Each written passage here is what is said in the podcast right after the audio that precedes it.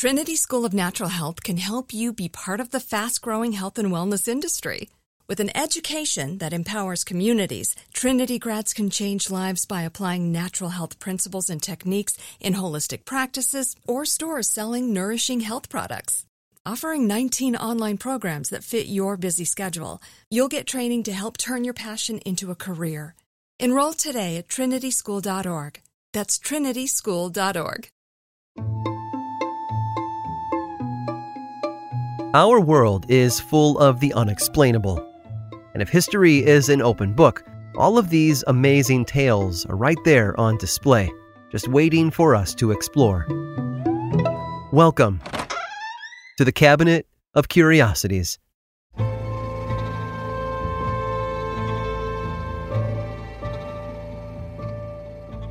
Everyone needs a home. Sometimes we plant roots where we're born, choosing to stay among what's safe and familiar. Other times we have to leave one home in order to find another where we can be accepted and thrive. George Colby was in search of such a place in 1875 when he left his home in Pike, New York. George was a trance medium, someone who would speak as though the dead were communicating through them during a seance. He traveled all over the country conducting sessions and giving readings to the public, but it was during a stay in Iowa when his travels took him on a journey he'd never expected. He'd been contacted during one of his seances by a Native American spirit called Seneca. Seneca told George to go to Florida. It was there where he was meant to establish a community for others like him mediums, psychics, and other spiritual men and women who would flock to this place to practice their craft making a home for themselves apart from a world that called them hacks and frauds. As he made his way south, George contracted a bad case of tuberculosis. By the time he'd reached his destination, he was in bad shape and close to death. Seneca, now deemed his spirit guide by the intrepid medium, led him to a spring deep in the wilds of Florida. George drank from that spring, and according to his tale, the waters cured him of his ailment. This was the beginning of a town he would call the Cassadaga Spiritualist Camp Meeting Association, more commonly known as simply Cassadaga, named after a spiritual community near his hometown back in New York. Perhaps Seneca had been right, or maybe George just happened to tap into something needed at the time, but Cassadaga became an overnight sensation. Psychics and mediums quickly found their way to the town and built houses for themselves across its 57 acres. Many of the homes became makeshift business establishments, as their occupants were known to host seances for tourists who had come to learn of their loved one's fate in the afterlife. Growth kind of stalled in the 1930s, but the mediums never left, and their descendants eventually took over the homes and the family businesses, conducting seances and readings for curious tourists who were passing through. Of course, a town populated by spiritualists was bound to attract other entities as well the Hotel Cassadaga, which still looks just like it did in 1927, continues to rent rooms to folks looking to indulge their otherworldly side for more than a day. It's been said guests have even run into a friendly ghost or two during their time there. It's not surprising to learn that the hotel isn't the only part of the town that's remained the same since its inception. Cassadaga itself really hasn't changed much since the 1930s, when it was a major destination for spiritualists from all over the country. Today, while the world around Cassadaga marches forward, those who live there and maintain it make sure the camp remains true to its roots. Resident psychics there have claimed to have spoken to all manner of famous spirits, like that of Abraham Lincoln, and have witnessed all sorts of paranormal phenomena around town. Computers and copiers have been known to malfunction out of nowhere. Ghosts wander around homes, peering from windows to pedestrians outside. In the cemetery on the edge of town, there's something called the Devil's Chair, a place for mourners to rest and reflect on the passing of loved ones. However, as time has gone by, a more sinister narrative has come to surround the chair. Allegedly, anyone brave enough to sit in it is said to come face to face with the devil himself. There's a curfew within the camp that lasts from dusk until dawn, discouraging anyone who might be looking to cause trouble after dark. Psychic readings, handwriting analysis, and seances are still conducted today, and the town continues to be a beacon for those in touch with the other side. I assume George Colby would be proud to know his little community is still around today, but he died decades ago, long before it reached its peak. But if we really wanted to know, maybe somebody there could just ask him.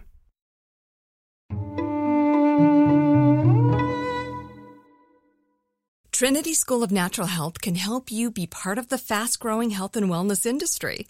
With an education that empowers communities, Trinity grads can change lives by applying natural health principles and techniques in holistic practices or stores selling nourishing health products.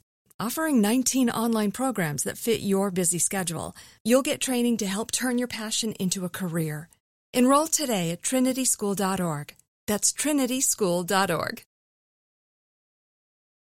This episode is sponsored by Intuit. Here's a story for you. Once upon a time, a young woman was haunted by the ghosts of bad financial decisions, with credit card debt and an empty savings account looming over her every day.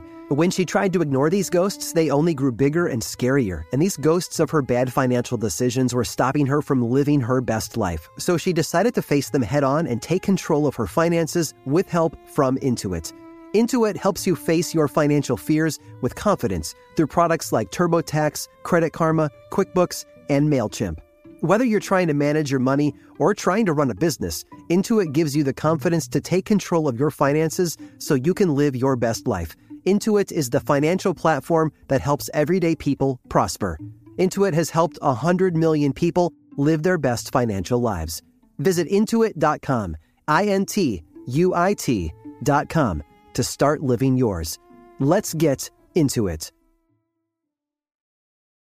Like many of us, you might think identity theft will never happen to you. But consider this there's a new identity theft victim every three seconds in the U.S. That's over 15 million people by the end of this year, equal to the populations of New York, Los Angeles, and Chicago combined. Even worse, identity theft victims often don't even know they're victims. That's why Lifelock Identity Theft Protection alerts you to identity threats, even the ones that don't show up on a credit report, like data breaches, fraudulent bank transactions, loan and credit card applications, and crimes committed in your name. If your identity is stolen, your own dedicated Lifelock US based restoration specialist will work to fix it. Lifelock protects you in ways that you simply can't on your own. Join now and save up to 25% your first year at lifelock.com slash iHeart. That's lifelock.com slash iHeart to save up to 25%. Identity theft protection starts here.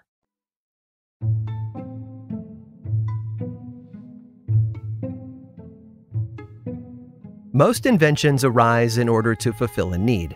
Perhaps there's something tedious that can be done more efficiently, or a job too difficult for our bare hands that a machine can do for us. Inventions have the power to improve upon the world.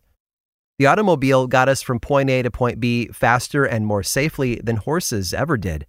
The printing press allowed for the mass production of books, as well as increased literacy across the world. Thanks to the press, books were no longer handwritten works of art meant only for the wealthy. And then there's the Phonoliszt. Dubbed the eighth wonder of the world when it was unveiled in 1910, the concept behind it wasn't entirely new. It was created in Germany by Ludwig Hupfeld, a manufacturer of player pianos and orchestrions. Orchestrions were automatic music players designed to sound like full bands. Hiring live musicians to play at parties and in hotel lobbies was expensive, but a business could invest in an orchestrion and provide customers with a live performance at any time. Many orchestrions combine piano, drums, xylophones, and pipe organs to get a complete sound. A roll of paper with precisely punched holes was spun beneath a metal bar that would trigger a series of pneumatic bellows, activating a specific tone from one of the instruments, or several of them at once. The Phonoliszt, however, was different. Rather than including only percussive instruments like pianos and drums, Hupfeld's creation added something extraordinary violins. Three of them, to be exact, but it wasn't as simple as you might expect to add them in. First, a violin isn't played like a piano. There are no keys to press. The note was made by pressing a finger against a string in a certain spot and then dragging a bow across it. In order to achieve this without the use of a human hand, each of the three violins was reduced to only one active string, then mounted vertically above the player piano. As the paper roll was fed across the reader bar, pneumatic bellows acted like violinist fingers, pressing each string in the right place so the correct note could be played. And as that happened, a circular bow made of 1,300 horsehairs rotated around the violins, eliciting either one note at a time or full chords while the piano played underneath. The result was a feast for the eyes and the ears.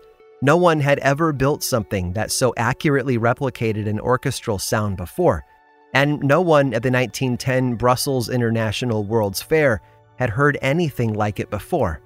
A home or business with one of these on display didn't need to hire a band or a string quartet to liven the place up. It could do all that for them. Stores often had coin operated models that would play any one of several songs on demand. Occasionally, additional performers would accompany the machine, providing a live component to the automated sound. Customers would flock to watch the Phonoliszt's mechanisms move while they listened to the sweet music being played. All told, nearly a thousand paper music rolls were made for it, though sadly its popularity didn't last too long. By the 1920s, as phonographs and radios became the norm, the Phonoliszt fell into obscurity. They were big and loud and very expensive, and nobody wanted to hear a fake band when the real thing was just the drop of a needle away. Out of the thousands that were manufactured, only 63 still exist today, and they're not cheap. One recently sold at auction for almost $900,000. And I've got to say, at that price, a live band doesn't sound like a bad idea after all. I hope you've enjoyed today's guided tour of the Cabinet of Curiosities. Subscribe for free on Apple Podcasts or learn more about the show by visiting curiositiespodcast.com. This show was created by me, Aaron Mahnke, in partnership with How Stuff Works I make another award winning show called Lore, which is a podcast, book series, and television show. And you can learn all about it over at theworldoflore.com. And until next time, stay curious.